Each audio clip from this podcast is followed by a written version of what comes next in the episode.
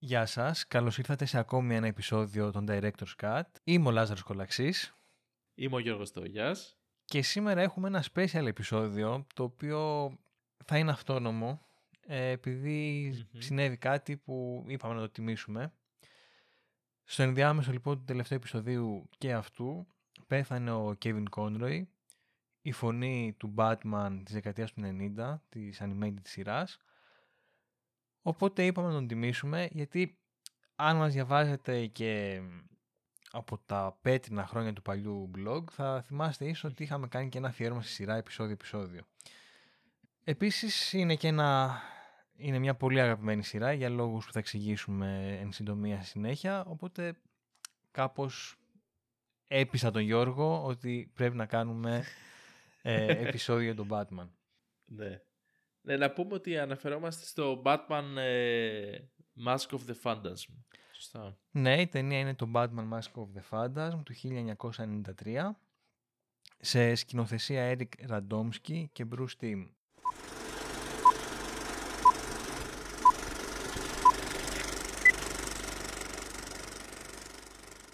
Ο Bruce Timm είναι το μεγάλο όνομα, ο εγκέφαλος ας πούμε της σειράς, σε πολύ μεγάλο βαθμό υπεύθυνος.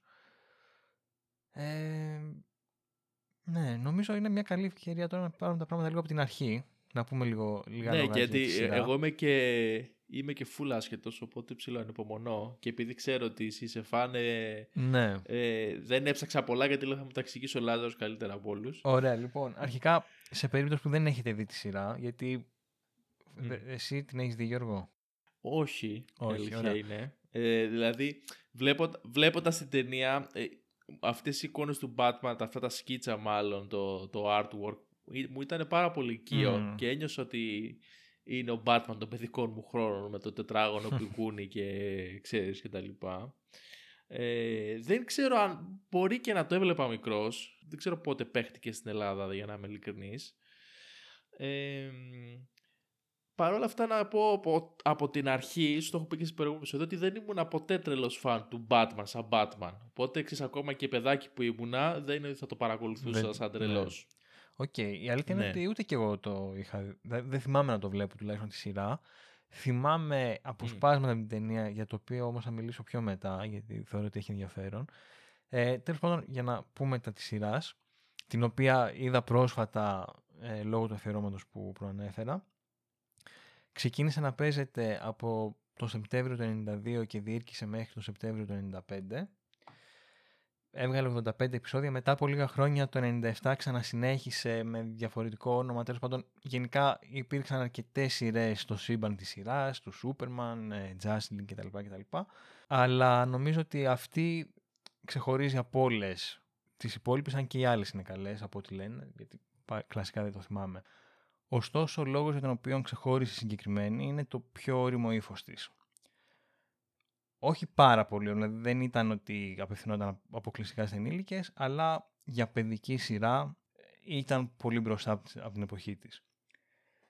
Ε, αξίζει επίσης να, αναφέρουμε ότι ουσιαστικά αποτελεί μια ιδιαίτερη περίπτωση, διότι προφανώς η, ήταν παραγγελιά η σειρά λόγω του Batman του Tim Burton, το οποίο φαινομενικά μπορεί να μοιάζει φουλ εμπορικό ότι πάμε να, να ξεζουμίσουμε ένα εμπορικό προϊόν, αλλά τελικά αποδείχθηκε ότι επεισόδιο το επεισόδιο οι δημιουργοί της την έκαναν δικό τους παιδί, ρε παιδί. Δηλαδή φαίνονταν ότι ναι, ok, okay, υπάρχει έμπνευση από τον Μπάρτον, η μουσική είναι και παρεμφερής, στη σειρά okay. το Ίντρο νομίζω έχει ακριβώς τη μουσική του Elfman, αλλά αυτό σιγά σιγά απέκτησε τη δικιά της ταυτότητα.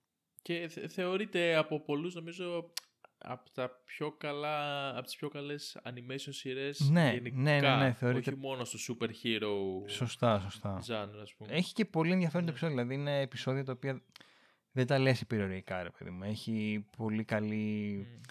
εμβάθυνση σε χαρακτήρες, δηλαδή όλοι οι ανταγωνιστές του Batman σχεδόν έχουν και από ένα επεισόδιο το οποίο είναι κορυφαίο. Ίσως πιο γνωστό ε, του Mr. Freeze, το Heart of Ice, το οποίο είχε πάρει και Emmy για το σενάριο σε animated σειρά. Τα δύο διπλά επεισόδια για τον Two Face. Γενικά ε, είναι μια πολύ καλή σειρά η οποία έδινε τρομερή έμφαση σε χαρακτήρες και γι' αυτό ξεχώρισε. πέρα και από την αισθητική της αρτιότητα. Και τέλος πάντων κάπως έτσι φτάνουμε στην ταινία, η οποία ε, κυκλοφορεί το 1993, αλλά το θέμα είναι ότι προοριζόταν να γίνει επεισόδιο.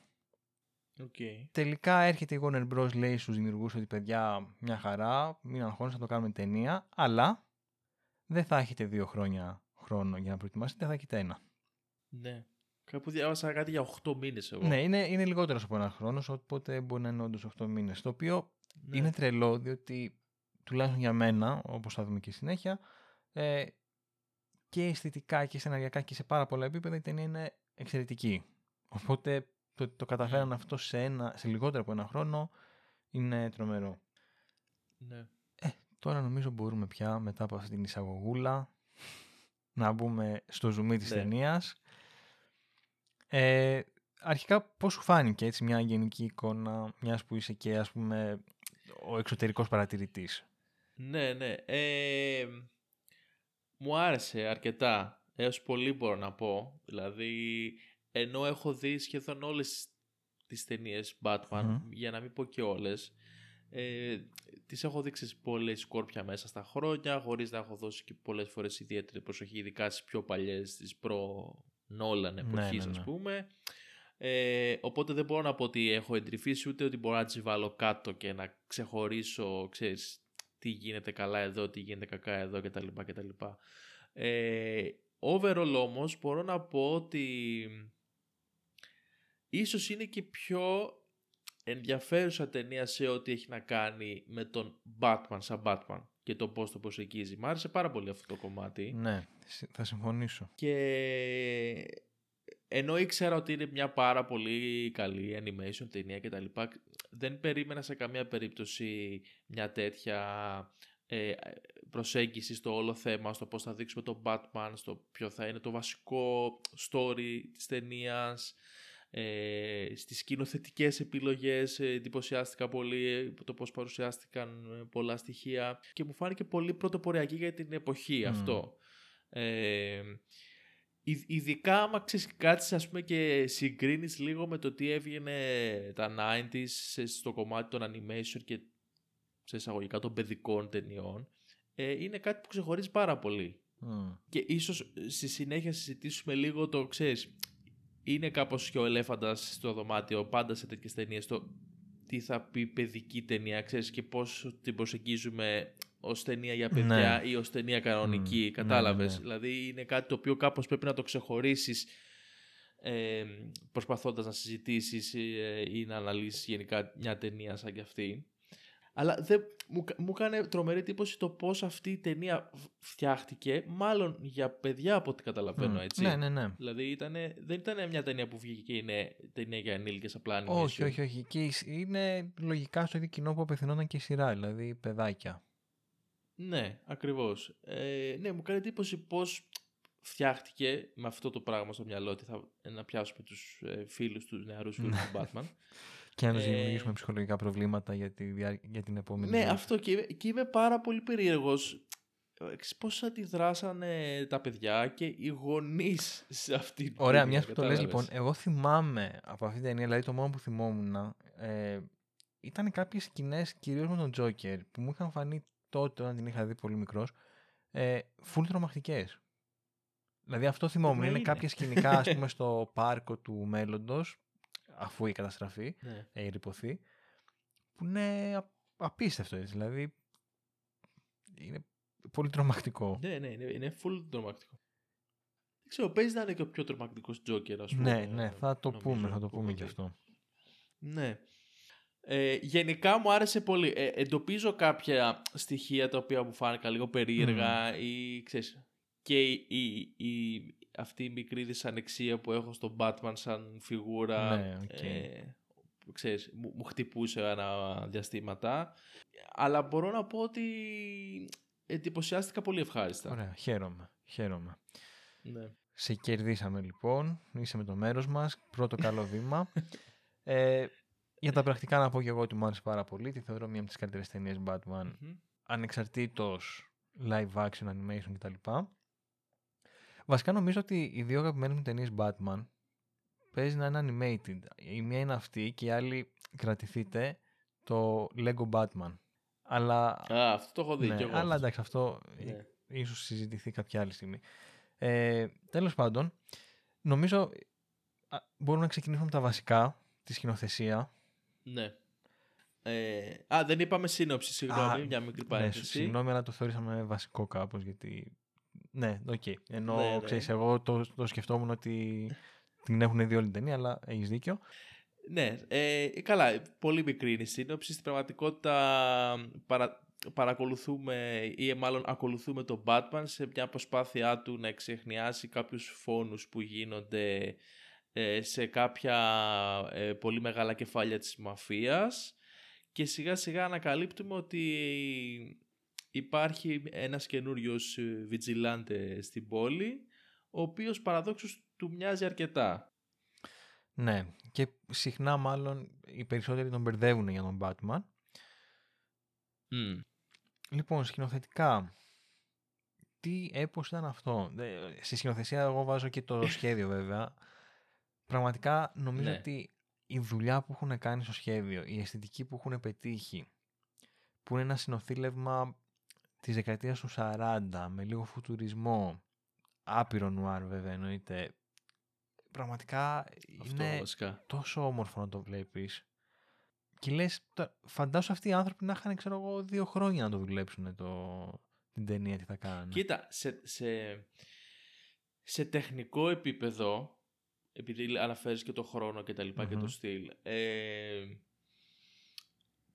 καταλαβαίνεις ότι δεν είναι τέλειο σε τεχνικό επίπεδο. Δηλαδή Ναι, ναι, ναι, υπά- σίγουρα, υπάρχουν σίγουρα. φορές που ξέρεις κάπου στο background ε, είναι ένα πολύ πιο απλό feel που έχει Μμ. γίνει. Ή ακόμα υπάρχουν και καρέ που φαίνεται ότι είναι λίγο χειρότερα από κάποια άλλα. Ε, είναι σαν κάποια ξέρεις, αποσπάσματα να μην ε, γίνανε restoration, ξέρω εγώ, ή κάτι τέτοιο μετά. Σε... Σωστά, σωστά. Είναι κάποια κομμάτια που φαίνονται ότι δεν είναι τόσο καλά όσο κάποια άλλα ε, και ότι κάπου έχει δοθεί περισσότερη προσοχή στη λεπτομέρεια ε, σε αντίθεση με άλλες σκηνές που ίσως είναι πιο διεκπαιρεωτικές εισαγωγικά. Παρ' όλα αυτά έχει μια πολύ αυ- ε, δική του αισθητική και αυθεντική όχι μόνο σε ό,τι έχει να κάνει στο στυλ αυτό το noir 40s ξέρω εγώ που είναι πολύ χαρακτηριστικό του αλλά και με τις γραμμές, με τα χρώματα, με αυτό το, το Ναι. texture που έχουν ε, οι φιγούρες ε, σαν, σαν, σαν κόκκους που έχουν κάπως πάνω ώρες ώρες τα, τα χρώματα ε, που, που το κάνει να μοιάζει παλιό αλλά και όμορφο ταυτόχρονα. Ξέρεις, ένα ε, όχι ξεπερασμένο παλιό, ένα όμορφο στυλιζάρισμα, πολύ, πολύ γλυκό ας πούμε. Ε, που και σε, σε τραβάει να το παρακολουθήσεις και ταιριάζει και πάρα πολύ με, με το στυλ και το ύφος αυτό που είπαμε. Ε, με πολλές σκιές, με πολλά, έτσι, με πολλά παιχνίδια με το φως, με τους φωτισμούς, ε, με το πώς αποτυπώνεται η πόλη αισθητικά, ξέρεις, τα αμάξια, τα κτίρια, τα ρούχα, όλο αυτό. Ε, δεν είναι τέλεια και νομίζω ότι θα ήταν ε, πολύ κατώτερο οπτικά αν πηγαίνανε με ένα ε, ψηλό CGI στυλ όπως, ήταν, όπως είναι οι τίτλοι αρχής. Αυτό δεν ξέρω πώς Ναι, ναι, προέκυψε. Δε- Δηλαδή μπήκανε μετά, τους, τους περισσέψανε λεφτά και είπαν να το δοκιμάσουμε. Δεν ξέρω τι παίχτηκε εκεί. Φαντάζομαι κάτι τέτοιο, ξέρεις, μπορεί να είχαν ενθουσιαστεί λιγάκι. Και ναι, τώρα γιατί κάτι να είναι το της βάλουν. εποχής. Δηλαδή η Disney ήδη Ναι, κάνει ναι, ναι. παπάδες, ας πούμε, με αντίστοιχη τεχνολογία εκείνη την περίοδο. Μμ. Ίσως ξέρω εγώ το στούντιο τους είπε ότι βάλτε το για να... Δεν ξέρω, δεν ξέρω. Πάντως φοβάμαι ότι αν πηγαίνουν να κάνουν κάτι τέτοιο και ειδικά με τον περιορισμένο χρόνο που είχαν ότι δεν θα έβγαινε. Και τώρα έχει μια αίσθηση αυθεντικότητας που ταιριάζει και με τη σειρά. Δηλαδή δεν την έχω δει τη σειρά για να πω ότι αν είναι ακριβώς ίδιο ή καλύτερο ή χειρότερο. Αλλά από τα στυλς που έχω δει και από τις εικόνες ε, φαίνεται να είναι πολύ κοντά. Σωστά; Ναι, ναι, ναι, είναι σχεδόν ολόιδιο. Μμ. Ίσως αυτό να είναι και καλύτερο τεχνικά, ας πούμε, αλλά... επειδή Ε, είναι ναι, και ταινία. ίσως ακριβώς αυτό. Ναι. αλλά, αλλά αισθητικά είναι ακριβώς το ίδιο. Ε, εμένα αυτό που μου έκανε εντύπωση στη σκηνοθεσία, το οποίο βέβαια ε, η ταινία το χρωστάει και στο σενάριο εν μέρη, είναι το, η ευκολία και η ικανότητα με την οποία μεταπηδά από πολλά διαφορετικά είδη. Βέβαια, συγγενικά μεταξύ τους, δεν είναι ότι είναι εντελώς διαφορετικά, αλλά έχουμε νουάρ, έχουμε μαφιόζικες ταινίες, ρομαντικές ταινίες και κάτι που θυμίζει και ταινία τρόμου. Και hits κομμωδίας. Οριακά... Και κομμωδία, ναι. ναι. Το οποίο το σκεφτόμουν και λέω ρε φίλε, αυτή η ταινία διαρκεί 76 λεπτά.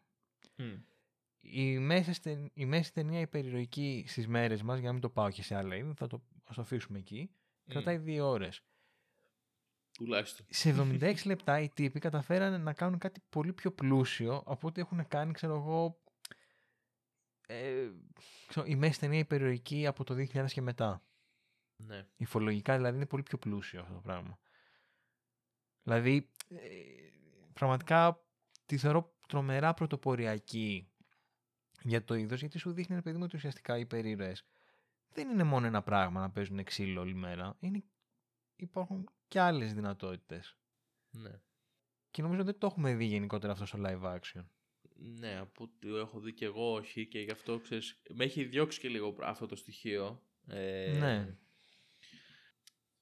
όταν ξεκίνησα να βλέπω την ταινία, ας πούμε, στα πρώτα 20 λεπτά, μισή ώρα, ας πούμε, περίπου, ένιωσα κι εγώ ότι τα πράγματα γίνονται λίγο γρήγορα. Ε, ξέρεις, τη βλέπει αυτή στα καπάκια την ερωτεύεται. Ε, ε, ένιωσα ότι πολλά πράγματα που, που προχωράνε την ιστορία γίνονται πολύ νωρίτερα από ό,τι ξέρεις θα έπρεπε, σε εισαγωγικά το θα έπρεπε και με έναν ε, πολύ εύκολο τρόπο μέσα σε μερικά δευτερόλεπτα έχει γίνει establish ότι αυτή είναι η γυναίκα του, ότι αυτός είναι ο κακός, ότι ξέρεις προχωράει η ιστορία ναι, έτσι. Ναι, ναι. Αυτά είναι το μυστήριο που έχουμε να λύσουμε. Αλλά όσο προχωράει η ταινία και με την αίσθηση που σου αφήνεις στο τέλος αφού έχεις δει τα πάντα καταλαβαίνεις ότι ε, πραγματικά δεν θα γινόταν κι αλλιώς. Δηλαδή έχουν μέσα σε 70 λεπτά, 80 πόσο είναι, έχουν κάνει μέσα την πιο ολοκληρωμένη ταινία Batman ίσως. Ε, οπότε ναι. αναγκαστικά όντως κάποια σημεία είναι ε, λίγο πιο βιαστικά τουλάχιστον για μένα αλλά επειδή το αποτέλεσμα δικαιώνει τόσο πολύ το συγχωρείς αυτό στην ταινία κάπως. Ε, και νομίζω ότι ταιριάζει και λιγάκι και υφολογικά με τις έτσι, πιο film noir ταινίες που πάλι πολλές φορές στην αρχή γίνονται ξέρεις, κάπως established τα πράγματα από νωρίς. Ποια είναι η fan fatale, ποιος είναι ο detective ή ο, ξέρω, ναι, ο ήρωας. Ε, και εκεί πολλές φορές δεν, δεν χρειάζεται να σου εξηγήσει πράγματα, σου λέει mm. πάρ' εδώ είναι και ξεκινάμε. Οπότε κάπως ε, το, το χωνεύεις και πιο εύκολα αυτό ότι γίνονται πολλά πράγματα και μαζεμένα στην αρχή γρήγορα. Αλλά το πόσα ναι. στοιχεία έχει μέσα αν κάτσεις και τα μετρήσεις, ε, είναι, είναι άπειρα. Δηλαδή είναι πραγματικά άθλος το πώς καταφέραν και τα χωρέσαν όλα μαζί και όχι απλά τα χωρέσανε, δούλεψε όλο αυτό το πράγμα. Δεν είναι ότι έχει ναι, γίνει ένας αχταρμάς που δεν βγάζει άκρη. Είναι μια ιστορία πολύ δομημένη που σε οδηγεί από το ένα σημείο στο άλλο με πολύ λογικά βήματα ας πούμε. Σεναριακά και σεναριακά μάλλον περισσότερο, αλλά εντάξει, το σώζει και η σκηνοθεσία σε πολύ μεγάλο βαθμό. Το μόνο πράγμα που θα μπορούσα να πω ότι okay, θα μπορούσε να λείπει είναι ο Τζόκερ. Παρότι τον αντρεύω πάρα πολύ, σεναριακά ναι. μπαίνει λίγο από το πουθενά. Αλλά τον αποδίδουν τόσο καλά και κάπως τελικά τον καταφέρουν να ταιριάξει σε όλο αυτό το πράγμα που έχουν στήσει που λες ρε φίλε, ναι, άμα είναι να βλέπω αχρίαστα πράγματα ας είναι αυτό το αχρίαστο. δηλαδή στη σημερινή ταινία θα ναι. ήταν πέντε δευτερόλεπτα απλά για να εμφανιστεί και θα τον ξεχνάγαμε, δεν θα έχει καμία σημασία. Εδώ καταλαβαίνεις ότι το στούντιο τους είπε, παιδιά, ο Τζόκερ είναι ο πιο γνωστός κακός του Batman. Πρέπει να είναι στην ταινία. Λείπει, ναι, ναι. Προφανώς. Και αυτοί είπαν, ok, okay, ναι, ξέρεις κάτι, θα κάνουμε ένα αριστούργημα. Τι να κάνουμε, ok, okay, cool. Ας είναι. Ναι, ακριβώς αυτό. Δηλαδή, ναι, και για μένα είναι ξεκάθαρο ότι επιβλήθηκε κάπως η παρουσία του Τζόκερ αλλά είναι σαν οι δημιουργοί να το πήραν σαν δεδομένο αυτό και να είπανε «OK, θα το βάλουμε» και όχι απλά θα το βάλουμε, θα το τερματίσουμε. Και ναι. όντως το κάνουν. Δηλαδή, ο Τζόκερ αργεί να εμφανιστεί και στην αρχή λες τώρα τι, τι δουλειά έχει εδώ ο Τζόκερ, παιδί μου. Αλλά ο τρόπος με τον οποίο τον εισάγουν και ε, μπαίνει όλο αυτό το στοιχείο το back, στο background με τους μαφιόζους και από πού ήρθε ο Τζόκερ και κάθε σκηνή που τον έχει του δίνει άλλο τόσους πόντους και άλλο τόσο ε, στοιχεία για να εξελιχθεί σαν χαρακτήρας και ότι είναι πάρα πολύ ενδιαφέρον κτλ. κτλ. Μέχρι το τέλος έχεις ξεχάσει το ποιος είναι το, ο, ο Φάντας, πώς τον λένε. Ναι. Και έχεις συνειδητοποιήσει πλήρως ότι ναι, ο κακός του Batman είναι ο Τζόκερ και πάντα θα είναι ο Τζόκερ ας πούμε. Ναι. Το δικαιολογεί πάρα πολύ δηλαδή. Το, δηλαδή στο τέλος καταλαβαίνεις ότι χωρίς τον Τζόκερ μάλλον δεν θα υπήρχε ταινία. Ενώ όταν το πρωτοβλέπεις λες γιατί τον βάλατε. Και αυτό το κάνει όλο μέσα σε 30 λεπτά. Είναι, ναι, είναι ναι. σοκαριστικό το, το πόσο γρήγορα θα κερδίζει η ταινία σε αυτό το κομμάτι. Ε, και θέλω να πάω λίγο στο σενάριο γιατί νομίζω σχετίζεται κάπως. Ε, το ψηλό είπαμε κιόλας βέβαια. Ε, θαυμάζω το πόσο οικονομικό είναι. Και αυτό φαίνεται και στον Τζόκερ, γι' αυτό πήρα την ναι. πάσα. Ο Τζόκερ παίζει να είναι, ξέρω ένα τέταρτο πολύ στην ταινία. Συνολικός χρόνος. Ε, καταφέρει να σου, να σου τον παρουσιάσει σε πλάνα που κρατάνε, ξέρω εγώ, δύο δευτερόλεπτα. Είναι απίστευτο. Δηλαδή, ε, σεναριακά τι να πω. Α, η, η πρώτη του εμφάνιση που πάει η Άντρια το αμόρε, το φλερ του, του Μπρουζ στο σπίτι του πατέρα της και ο Τζόκερ κάθεται απ' έξω σε μια κολόνα. Από το βλέμμα και μόνο που ρίχνει και το πώς πετάει το τσιγάρο στον, στο αυτοκίνητο του Μπρουζ. Και το γρίλισμα. Και το γρίλισμα. Και το γρίλισμα, ναι. Ναι, ναι. ναι, ναι, ναι. Καταλαβαίνεις ότι πρόκειται για ένα ψυχοπαθή, ξέρω εγώ. Ότι κάποια ναι, στιγμή ναι. αυτός κάτι θα κάνει. Ναι, ναι, ναι. Είναι, είναι, είναι, σκέφτομαι τώρα που το συζητάμε, τις σκηνές που εμφανίζεται το Τζόκερ και συνειδητοποιώ ότι κάθε σκηνή είναι σκηνή κλειδί για να καταλάβεις τον Τζόκερ. Δεν υπάρχει ναι. φίλερ ότι εδώ περνάει γιατί είναι ο κακός και πρέπει να τρομάξουμε. Είναι η σκηνή αυτή που λες που καταλαβαίνεις απόλυτα για το πόσο επικίνδυνος και τρελός είναι και ταυτόχρονα εξηγεί και όλη τη σχέση με τη μαφία. Mm. Επίσης πολύ ενδιαφέρον στοιχείο του σεναρίου οι ατάκες. Εντάξει, έχει τρομερές ατάκες έτσι. Δηλαδή η Άντρια ε, φίλε, θεωρώ ότι είναι απίστευτα καλογραμμένη. Απαντάει στον Μπρούς τέλεια. Εμένα αγαπημένη μου ατάκα είναι όταν της λέει έχουν γνωριστεί τέλος πάντων και μετά από λίγο, από τρεις μέρες πάει να τον βρει στο σπίτι του και της λέει: Μα καλά, όποιον συναντάς τον παρακολουθείς, πηγαίνει σπίτι του μετά να τον βρεις. Και λέει αυτή: Όχι, μόνο, μόνο όσους θεωρώ ότι είναι αρκετά έξυπνοι για να πάρουν τηλέφωνο. Δηλαδή, τύπησα, με δύο-τρεις ατάκες έχεις καταλάβει τι παίζει. Ναι, ότι δεν είναι καμία χαζή, δεν είναι απλά μια φαμφατάλ που πρέπει να κάνει Αυτό. πέντε πράγματα και την ξεχνάμε.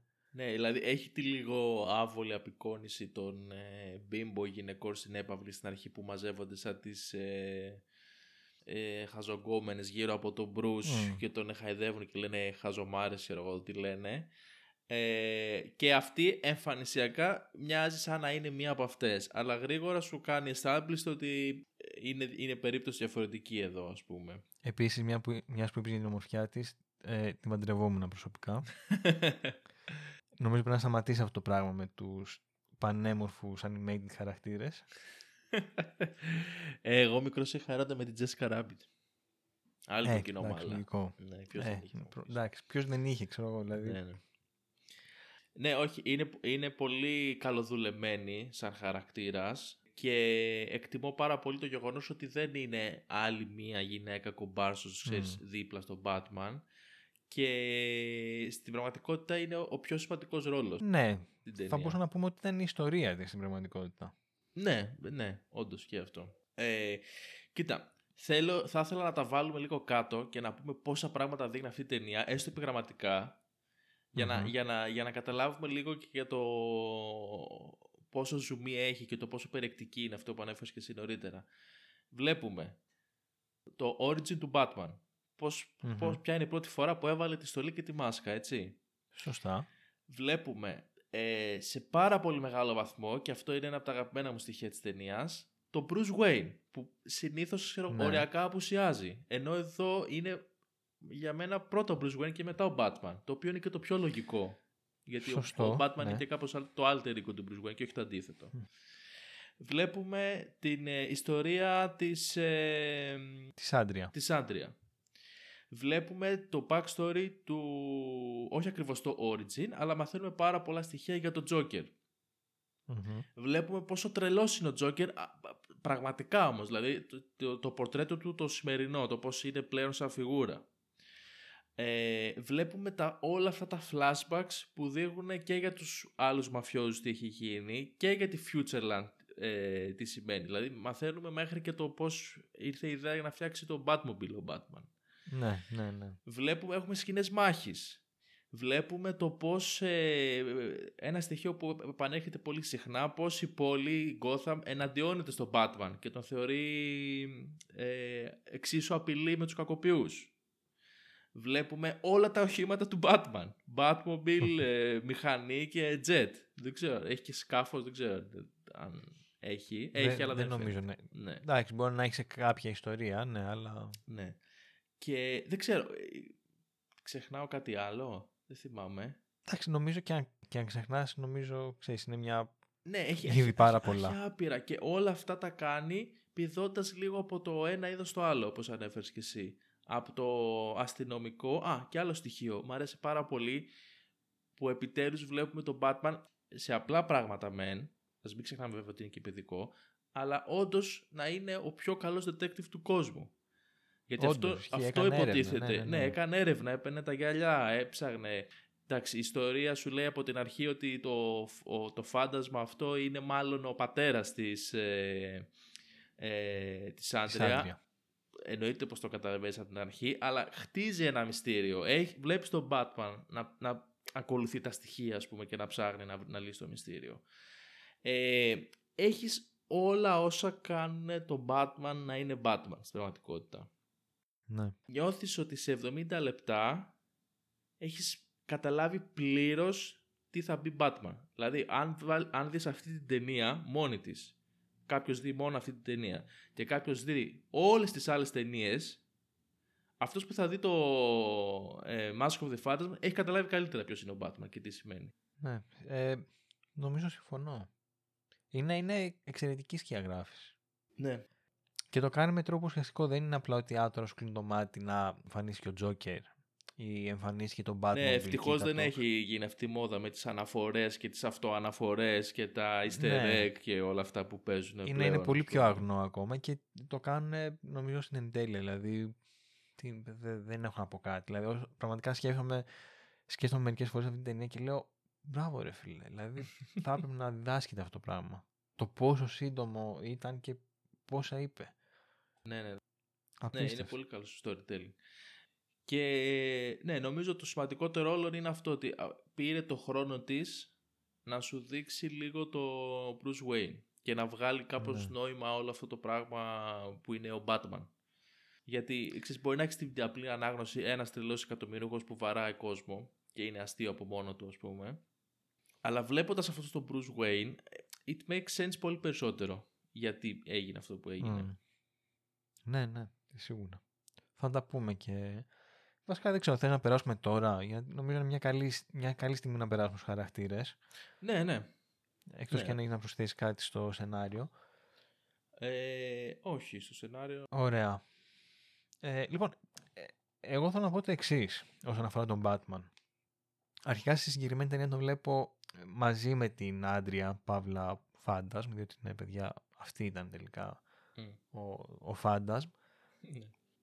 Και θα ξεκινήσω λέγοντας ότι για μένα η ταινία καταφέρνει να αποδομήσει τον Batman με τρόπο που δεν τον έχει αποδομήσει καμιά άλλη live action ταινία και ενδεχομένως και καμιά άλλη ταινία γενικότερα.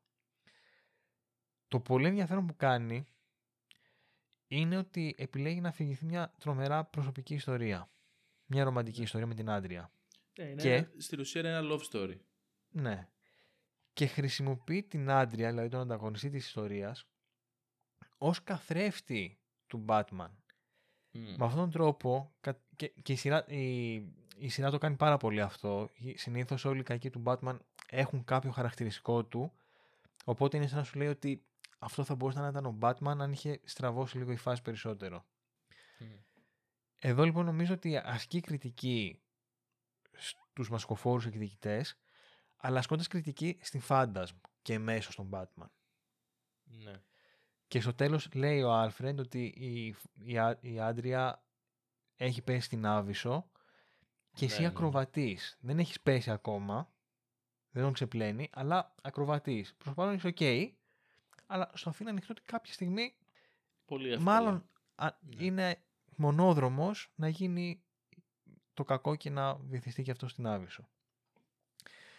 Ε, και εδώ θέλω να κάνω μια σύγκριση με τις live action ταινίες. Π.χ. σκεφτόμουν το, τον Batman του Reeves, το The Batman δηλαδή του 22, το οποίο παρεμπιπτόντως ο, ο Pattinson έχει πει ότι το Mask of the Phantasm είναι επιρροή της ταινίας.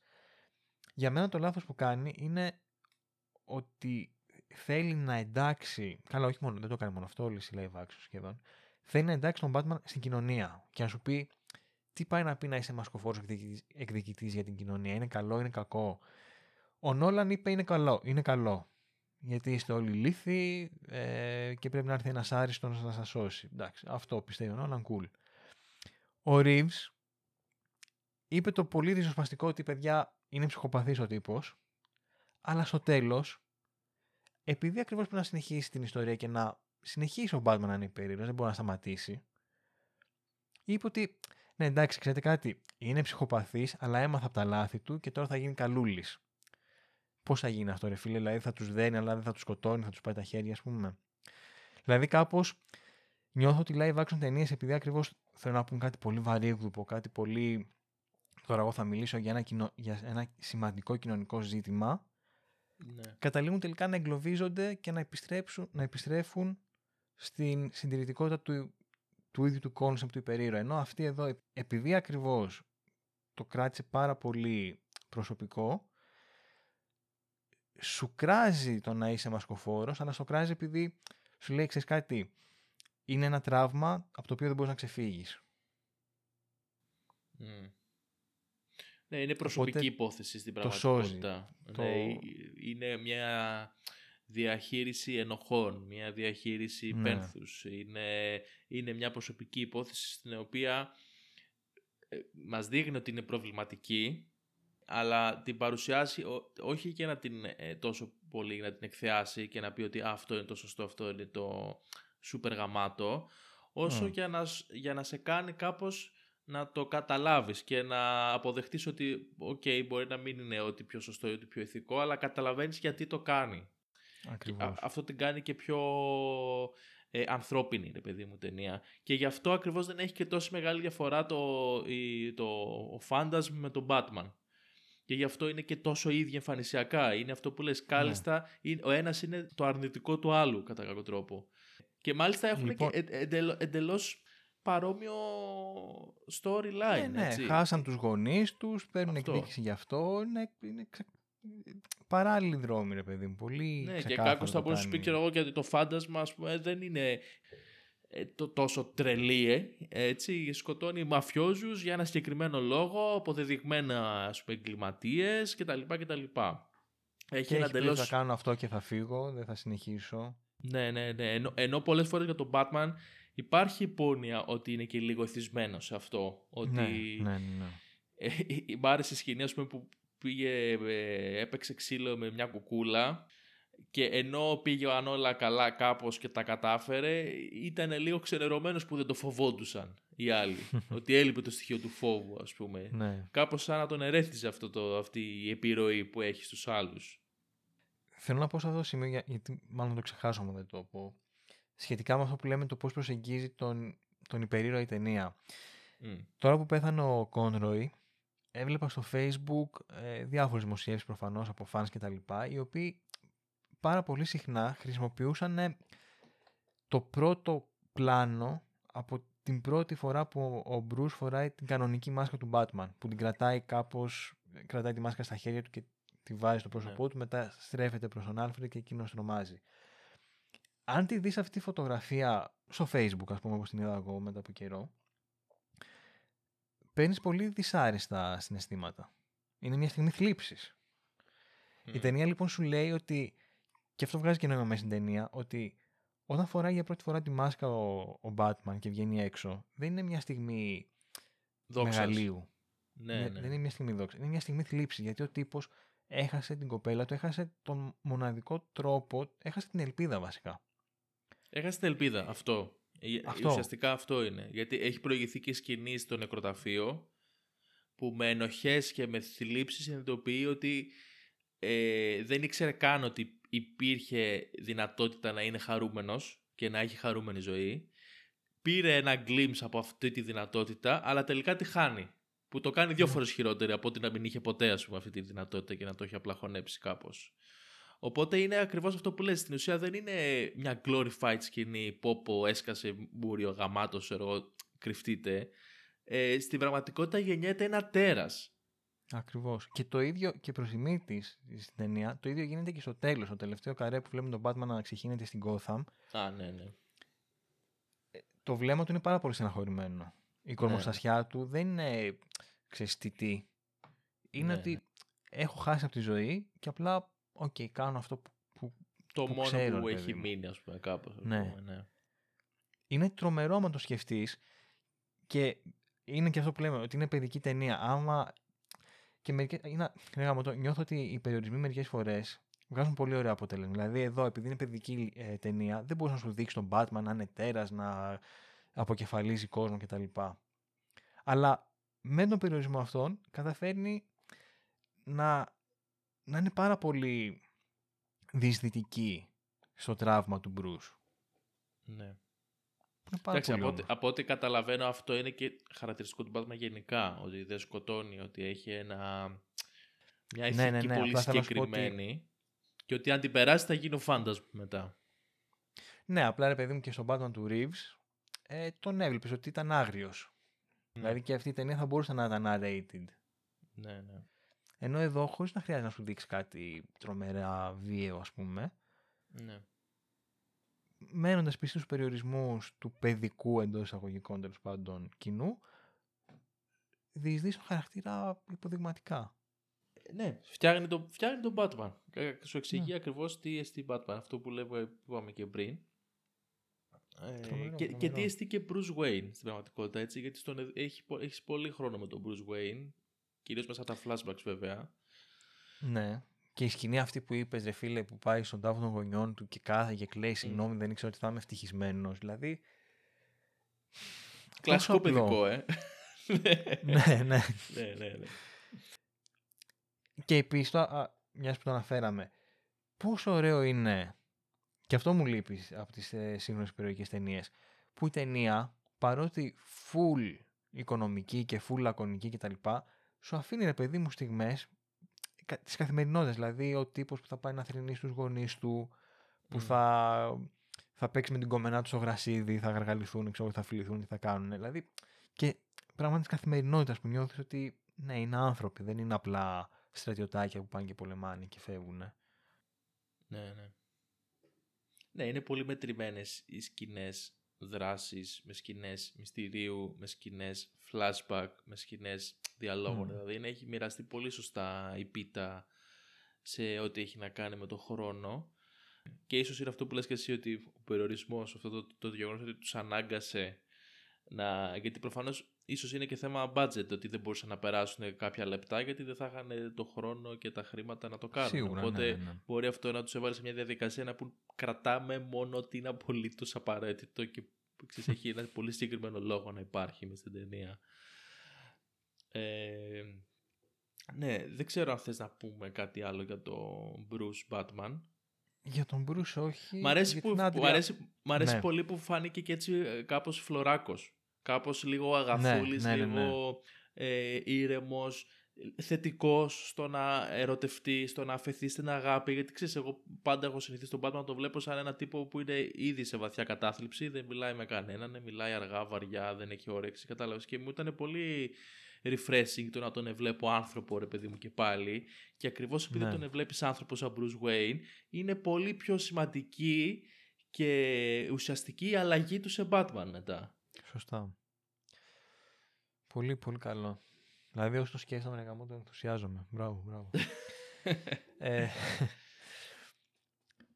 δεν ξέρω, έχεις να πεις κάτι για την Άντρια; για την άντρια πέρα από αυτά που είπαμε ότι είναι πολύ όμορφη σαν χαρακτήρας ε, δομημένη, δηλαδή και έξυπνη και με, και με ξεκάθαρο στόχο και με ε, συναισθηματικό, συναισθηματική εμπλοκή όχι μόνο προς, προς τον Batman αλλά και προς, προς την ίδια, δηλαδή την αποδέχεσαι σαν ηρωίδα και καταλαβαίνεις ακριβώς τι περνάει, δεν είναι απλά για να κάνει τρίγκερ τα συναισθήματα του Batman.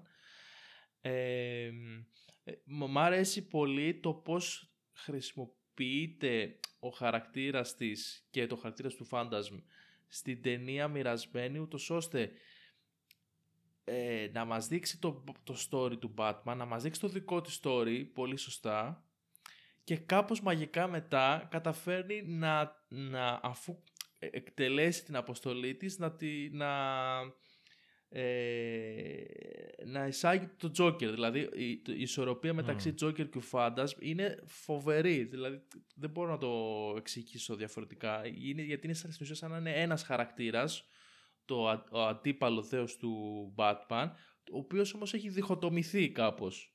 Με αυτό ξέρεις, περνάμε μετά στο, στο Joker που δίνει τη σκητάλη, αλλά χωρίς να σου χτυπάει αρνητικά ότι ήρθε, έκανε αυτό που έπρεπε και έφυγε, ότι είναι τσικό. Έχει τη βαρύτητα ναι. ενός σοβαρού χαρακτήρα και μάλιστα πρωταγωνιστικού, ας πούμε. Ναι, νομίζω βασικά ότι ο Τζόκερ έχει λίγο το ρόλο της μοίρας. Το οποίο γενικά είναι, είναι αρκετά συχνό ε, να παρουσιάζεται ως μια δύναμη της φύσης, ας πούμε. Το χάος, για παράδειγμα. Και κατά μία έννοια μένει πιστό εδώ πέρα. Γιατί ουσιαστικά η ζωή του Μπρούς καταστράφηκε από τον Τζόκερ χωρίς να το ξέρει. Ναι.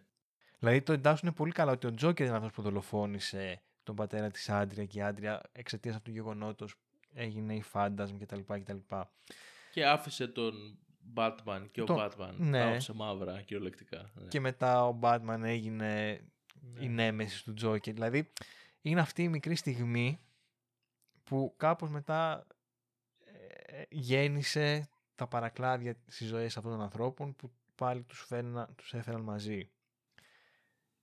Ναι. Νομίζω ότι μένει πάρα πολύ πιστό δηλαδή στο concept του Τίνο Τζόκερ ότι είναι κάτι σχεδόν υπερβατικό. και μου άρεσε πάρα πολύ. Ας πούμε, ναι. ναι. Και μου άρεσε πάρα πολύ το ότι έχει κάνει κατάληψη στο πάρκο του μέλλοντος. Γιατί κατά μία είναι καταλήγει να είναι το παρελθόν. Ναι. ναι, σαν συμβολικά πάντα. Καταλήγει να είναι το παρελθόν που σε στοιχιώνει, που στοιχιώνει το μέλλον σου. Και όντως, δηλαδή είναι εκείνο, εκείνη η παρελθοντική πράξη που στήχιωσε και την Άντρια και τον Μπρούς. Και, και έρχεται σαν φάρσα, γιατί είναι ο Τζόκερ, ναι. Ε, να αλλοιώσει το πώς είναι το μέλλον. Γιατί έχει πολύ ναι. πλάκα που, που ειδικά τότε, ας πούμε, 40s, 30s, ξέρω εγώ, έπαιζε πολύ η εικόνα του σούπερ γαμάτου μέλλοντος που θα υπάρχουν επτάμενα αυτοκίνητα αλλά όπως βλέπουμε όλοι και όπως συνεχίζουμε να βλέπουμε το μέλλον είναι όλο και πιο για τον Μπούτσο ας πούμε από ποτέ ε, και ο Τζόκερ κάπως το επιβεβαιώνει αυτό ότι έχετε στο κουφάρι της φαντασίας στο σάπιο ας πούμε ε, στην σάπια απεικόνηση να την εγλεντήσει. Σχεδόν. Τι να την εγλεντήσει, να τη βιάσει, γιατί σίγουρα ναι. έχει κάνει όρια με τα ρομπότ εκεί μέσα. Αποκλείεται να μην έχει κάνει ναι. κάτι. Ναι, ναι. Έτσι, ναι, αυτό ας πούμε, ρε φίλε, πώς το περάσα στο παιδικό; Γενικά το χαρακτήρα του Τζόκερ δεν μπορώ να καταλάβω. Ναι, πώς πέρασε και πώ και πώς το πήραν οι γονείς και πώς το καταλάβαν και τα παιδάκια. Δηλαδή είναι σοκαριστικός ο χαρακτήρας του Τζόκερ με όλη η ταινία είναι δύσκολη, παιδί μου. Έχει βία, έχει αίμα, έχει θλίψη, έχει ένα love story που. Ξέρεις, τώρα ένας, ένα παιδάκι 10 χρονών δεν ξέρω πώς θα τον αγγίξει αυτή η ιστορία. Ξέρεις. Όλα αυτά τα βλέπεις και λε. Αν μας είχε παρατήσει το μαράκι στην πέμπτη δημοτικού φίλε ναι, να, ναι, ναι. να καταλάβαινες κι εσύ. Ε, όλα αυτά τα βλέπεις και λες: Ναι, δεν ξέρω τι θα πολύ καταλάβει το παιδί, αλλά θα δει και ναι. το ξύλο, θα δει και τη στολή του Batman, οπότε είναι λίγο καλυμμένη ε, η φάση. Μόλις όμως βλέπεις τον Τζόκερ λες εδώ κάπως έχει περάσει ναι, ναι, ναι. λίγο το όριο. Νιώθω τουλάχιστον. Καλά είναι και, και απίστευτη η ερμηνεία του Μαρκ Χάμιλ. Ο τύπος... Ναι. Τι να πω, δε, είναι, είναι Το γέλιο είναι super iconic, ναι. τρομερό. Του έχουν γράψει και ατακάρες. Ατακάρες, αστεία που είναι ωραία αστεία για το Τζόκερ σε ναι. σημεία ναι. που τα πετάει. Ε, μου άρεσε πάρα πολύ το γεγονός ότι είναι μόνος του σε ένα, στο κουφάρι αυτού του πάρκου που το κάνει είναι απόλυτα τρελός. Είναι απόλυτα Ναι, τρελός. ναι, ναι. Δηλαδή, πάντα το Τζόκερ το βλέπουμε σαν ένα cool τρελό. Ένα τρελό που γελάει και ντύνεται αρλεκίνος, ξέρω εγώ, γιατί είναι πιο πολύ cool. Εδώ καταλαβαίνεις ότι έχει σαλπάρει το πλοίο χρόνια τώρα. Δεν υπάρχει ίχνος λογικής. Και Ε, επίσης, τώρα και που το- λες αυτό και- που έχει σαλπάρει το. Sorry, που έχει σαλπάρει το πλοίο. Είναι τρομερή η διαφορά του Τζόκερ πριν. Πριν γίνει ο Τζόκερ και αφού έγινε. Πριν. Καταλαβαίνεις ότι ο τύπος είναι ανώμαλος, αλλά βγάζει και μια ηρεμία. Δηλαδή σκοτώνει τον πατέρα, περνάει Ναι. και περνάει εκείνη τη στιγμή άντρια από μπροστά, του- από μπροστά του και αυτός είναι ψύχρεμος. Ξέρω, παίρνει ένα μήλο από κάτω και το δαγκώνει. Ναι, είναι Δηλαδή είναι- σαν... Ε, βλέπεις ότι γυαλίζει το μάτι, Ναι. αλλά έχει αυτή την ψυχρότητα του, του, του πολύ στεγνού ψυχρού δολοφόνου αυτό. Αυτό θα κατάλαβες. κάνω τη δουλειά μου και θα φύγω, δεν με νοιάζει. Ναι. Και μετά πας στο άλλο άκρο. Και λες ρε φίλε, τι παίζει να συνέβη στη ζωή αυτού του ανθρώπου για να έγινε αυτή η αλλαγή; Είναι τρομερό, δηλαδή εξαιρετικά καλογραμμένος. Ναι, η, η σκηνή που την πέφτει σε αυτό το δεν ξέρω, εγώ, δημοτικό σύμβουλο, δεν ξέρω τι είναι, Ναι, πω, πω. Και τον εστριμώνεις στις σκιές και του γελάει μέσα στο στόμα και του κάνει αυτή την έννοια που τον ε, κάνει, ξέρω, του δίνει αυτό το οξύ, δεν ξέρω τι του δίνει, που τον ε, κάνει να γελάει και αυτά. Είναι σούπερ τρομακτικός ο Τζόκερ. Ε, Προφανώς. Ποιος ξέρει τι άλλο έγινε στις σκιές που το, το υπονοεί ναι, τέλος πάντων. ναι, ναι, ναι, ναι, ειδικά αν αναλογιστείς και τη φάση με το ρομπότ που... ναι. Ξέρω, νομίζω ότι το πιάσε και τον κόλο σε κάποια φάση στο ρομπότ. Χτύπησε τον κόλο εκεί που το σαλάμι, δεν θυμάμαι. Και το γρίλισμα που έκανες στην ε, Άντρια που καταλαβαίνεις ότι ο τύπος είναι full επικίνδυνος ας πούμε. Ε, ο Τζόκερ εκπροσωπεί εδώ το απόλυτο, ξέρεις, ε, insane άτομο Μμ. και το πετυχαίνει και σκηνοθετικά. Δηλαδή με πλάνα κοντινά στα, στα, στα δόντια, στο, Πω, πω, ναι. στη, στη μούρη και να σκάνε αστραπές. Ε, είναι, α- αναστιγμές είναι πολύ χώρο η φάση του.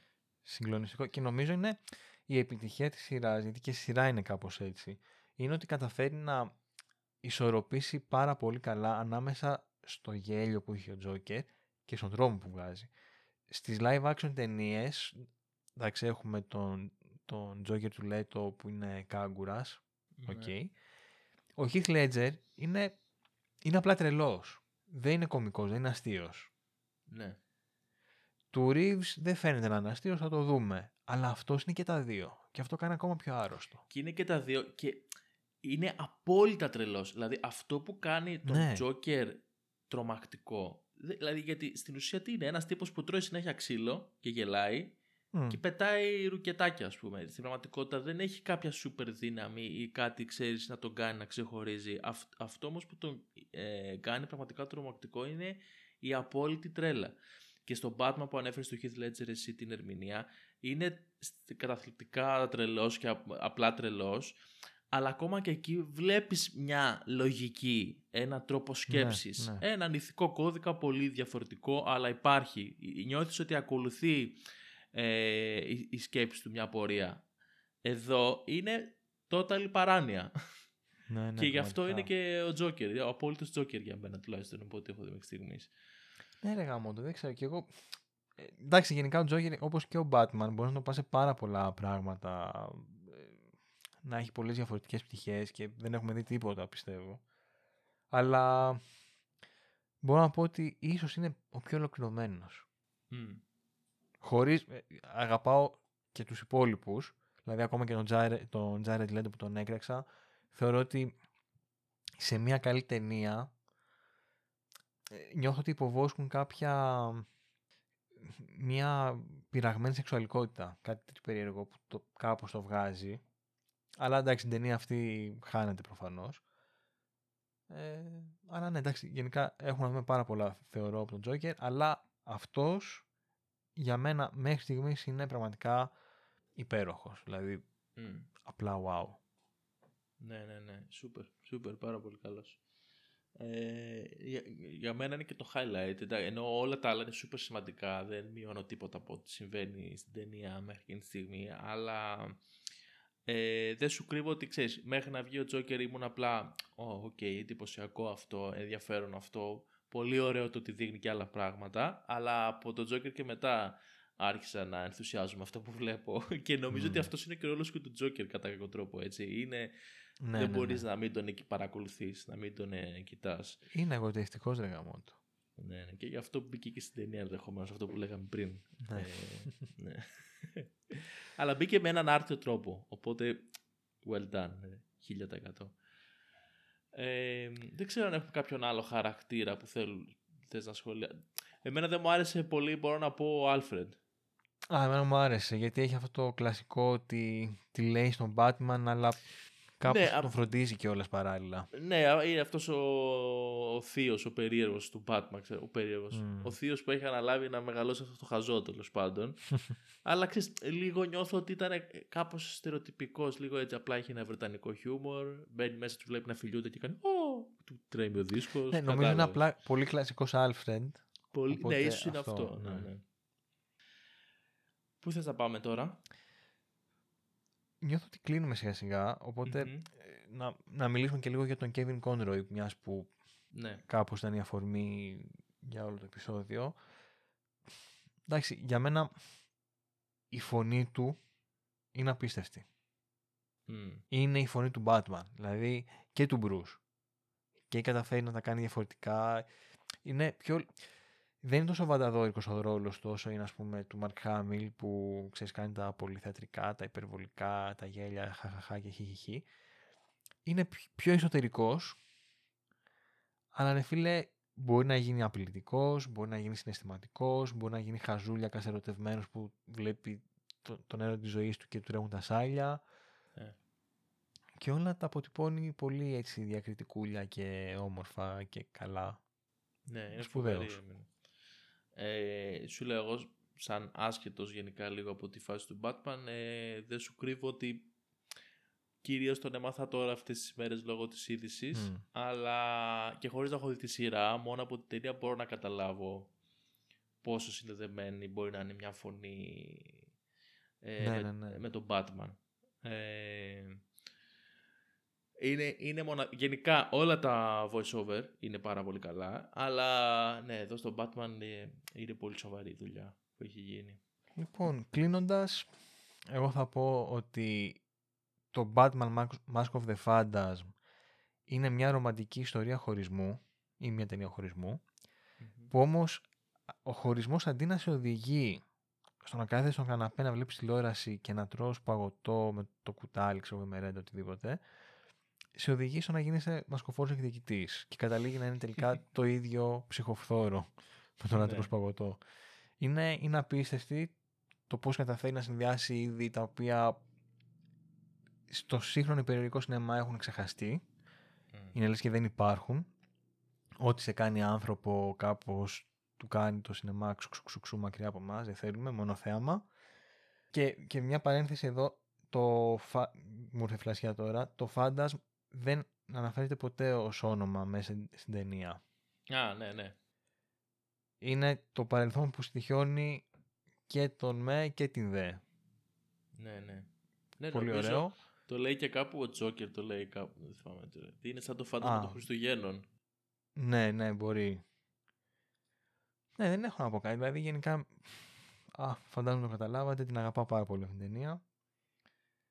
Ναι. Ε, ε, ε, πριν ανέφερες κάτι ότι έχουμε να δούμε πάρα πολλά για το Joker και το Batman ε, που σε ένα βαθμό ναι συμφωνώ γιατί προφανώς όσο υπάρχει όρεξη μπορείς να σκαλίζεις και να κάνεις πράγματα. Εμένα επειδή δεν μου πολύ αρέσει ο Batman και δεν, ποτέ μου δεν τον πολύ κατάλαβα ας πούμε. Μπορώ να καταλάβω πάρα πολύ το πόσα πράγματα μπορείς να κάνεις με αυτόν και όλο αυτό το δίπολο με το alter ego που είναι νομίζω super heroes που το αναδεικνύει περισσότερο από κάθε άλλον. Και το πένθος και τα λεφτά και όλα αυτά δεν το συμπαθήσω από τον Batman, sorry. Ε, ε, εγώ νιώθω για αυτή την ταινία ότι κάπως το τερμάτισε. Δηλαδή νιώθω ότι έγινε μια πάρα πάρα πολύ καλή αποτύπωση του τι θα πει Batman Χωρίς αυτό να σημαίνει ότι δεν μπορούν να γίνουν καινούργια πράγματα έτσι και να εξερευνήσουμε άλλες πτυχές που δεν τις έχουμε αγγίξει. Ε, εννοείται μια χαρά μακάρι. Αλλά νιώθω ότι εδώ ακόμα και για μένα που δεν μου άρεσε ο Batman μου έδωσε να καταλάβω ακριβώς περί τίνος πρόκειται και, και με άφησε και ικανοποιημένο κάπως. Δηλαδή, ε, μου είπε ότι κάπως, ε, οκ, δεν είναι τέλεια ιστορία, δεν είναι τέλειος χαρακτήρας, αλλά να γιατί σε μας αρέσει και γιατί εμείς ασχολούμαστε με αυτόν κάπως. Και το ναι. καταλαβαίνω και λέω, ok, respect, ας πούμε, συνεχίστε να ασχολείστε με τον Batman, κάπως έτσι.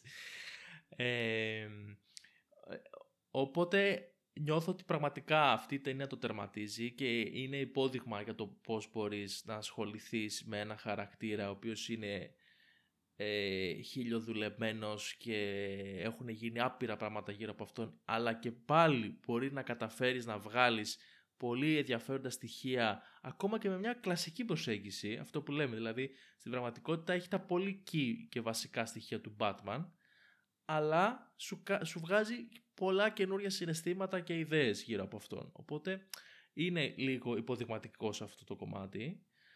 Ε, δεν ξέρω, δεν, δεν, δεν, έχω να πω κάτι άλλο. Ε, καταλαβαίνω απόλυτα γιατί είναι τόσο iconic. Συμφωνώ. Ναι. Είναι εξαιρετικό άμα έχει το όρεξη... Μια ναι, μικρή ναι. παρένθεση για να μην το ξεχάσουμε γιατί σχολιάσαμε διάφορα. Σίγουρα μας φύγανε και πολλά πράγματα γιατί ε, είναι τόσο compact που ε, έχουμε ξεχάσει πολλά πράγματα από αυτά που έπρεπε, αλλά σίγουρα δεν πρέπει να ξεχάσουμε τη μουσική. Ε, ναι. Τη Siri Walker που παίζει, παίζει πάρα πολύ στην ταινία ε, και παρόλα αυτά δεν κουράζει καθόλου γιατί είναι super γαμάτι απλά. Ε, έχει τέλεια στοιχεία νουάρ, έχει τέλειες τόνους στο, στα ρομαντικά στοιχεία της ταινίας και στα flashback έχει το super γαμάτο επικό intro που νομίζω παίζει και στο φινάλε, αν θυμάμαι καλά ε, που είναι ό,τι πιο epic και ε, τώρα λίγο πριν ξεκινήσουμε το επεισόδιο λίγο έψαχνα γι' αυτό και διάβασα ότι τα λατινικά που υποτίθεται ότι παίζουν στο, στην ταινία, στο τραγούδι, συγγνώμη, είναι ονόματα συντελεστών διαβασμένα ανάποδα. Δεν είναι καν λέξεις, ας πούμε, κάτι τέτοιο. είναι λατινικά, σε εισαγωγικά. Ναι. Πω, πω, τέλειο. Ok. Okay.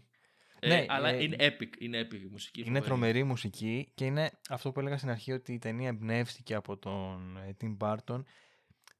Η μουσική είναι πολύ χαρακτηριστικό παράδειγμα, διότι όντως το θέμα είναι του Elfman, ξεκίνησε να είναι του Elfman και σταδιακά βλέπεις ότι η σειρά το παίρνει, το αναγνωρίζεις, αλλά λες: Όπα, εδώ κάτι γίνεται διαφορετικό. Και σιγά σιγά το εξελίσσει και το πάει και σε άλλα πράγματα εντελώς διαφορετικά και λες: Wow, ξέρω εγώ, απίστευτη μουσική.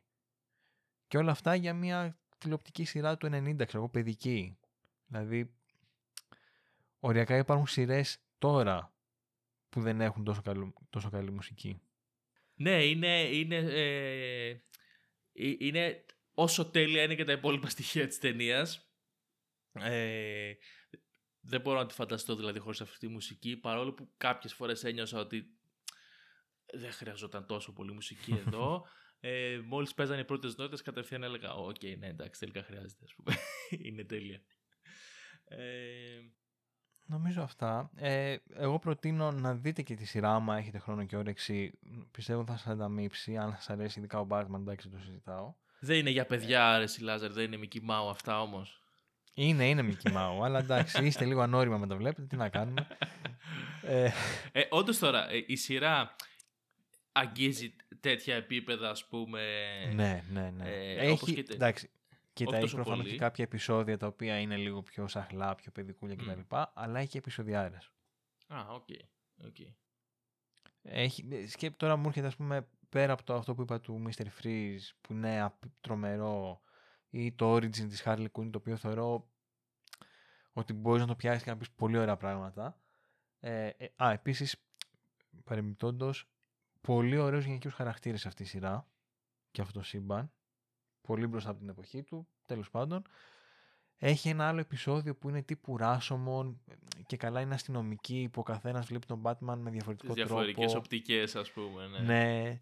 έχει, έχει πολύ ωραία πραγματάκια ε, το είχα αφήσει, την είχα αφήσει δυστυχώς στη σειρά ε, όταν είχε έρθει η ώρα να γράψω και ένα επεισόδιο που λεγόταν Trial και το οποίο ήταν αυτό το που προοριζόταν αρχικά για ταινία, αλλά τελικά δεν έγινε. Α, το, ναι, το ναι, κάπου, κάτι, κάτι διάβασα, ότι και καλά δικάζουν τον Batman οι εγκληματίες. Ναι, κάπως έτσι, το οποίο, ε. ξέρεις, δικάζουν οι εγκληματίες τον Batman. Είναι... Έχει πολύ ωραίο concept, ρε παιδί μου. Από εκεί ναι. μετά δεν το συνέχισαν η αλήθεια γιατί δεν είχα χρόνο τόσο πολύ να γράφω πολύ μεγάλα κείμενα για κάθε επεισόδιο, οπότε κάπως η ζωή Το περιμένουμε τώρα. Ανάμεσά μας, ναι. Αλλά μέχρι εκεί που είδα, μπορώ να πω ότι έχει τρομερά επεισόδια. Δηλαδή τα καλά επεισόδια είναι πολύ καλά. Τέλεια. Οπότε, αυτά από μας. Ελπίζουμε να σας άρεσε. Δηλαδή, αν άρεσε και σε μένα που δεν είμαι καθόλου του Batman, πιστεύω ότι ναι. κάτι κάνει καλά αυτή η ταινία. Αν άρεσε στον ε. Γιώργο, δεν, έχει δεν έχετε δικαιολογία να μην σας αρέσει. Οπότε, να μας γράψετε στα σχόλια. Ναι. Οπότε τώρα, για να δεις πώς κάνουν και την προώθηση τώρα που έχουμε κανάλι στο YouTube, να μας γράψετε στα σχόλια πώς σας, φάνε, πώς σας φάνηκε η ταινία, πόσο πολύ την αγαπάτε ε, και ό,τι άλλο θέλετε βασικά, δεν ξέρω. Ναι. Ωραία. Λοιπόν, μέχρι το επόμενο επεισόδιο mm-hmm. Μας ακολουθείτε σε όλα τα social media που υπάρχουν, ε, Σωστά. Δεν έχουμε TikTok όμως, ε. Λάζαρε. Δεν έχουμε TikTok. Δεχόμαστε πιέσεις, να ξέρεις. Όχι. Κλαίω. Δεχόμαστε πιέσεις, αλλά στέκομαι βράχος απέναντι του. Twitter, από ό,τι φαίνεται, δεν έχουμε, αλλά δεν θα χρειαστεί να φτιάξουμε. Ναι, αλλά άμα δεν το έλεγες, μπορεί να μην το καταλάβει για κανένας. Κατάλαβες. Ναι, ισχύει. Οπότε, παιδιά, social media μόνο Facebook και Instagram. και YouTube μετά, άμα μετράει σαν social media. Μετράει, φυσικά. Ε, μας ακούτε σε όλες τις πλατφόρμες podcast, Apple Podcast, Google Podcast, Spotify φυσικά. Ε, και μέχρι την επόμενη θεματική ήμουν ο Γιώργος Τόγιας. Ήμουν ο Λάζος Κολαξής. Και σας ευχαριστούμε που μας ακούσατε για ακόμη μια φορά. Γεια σας. Γεια σας.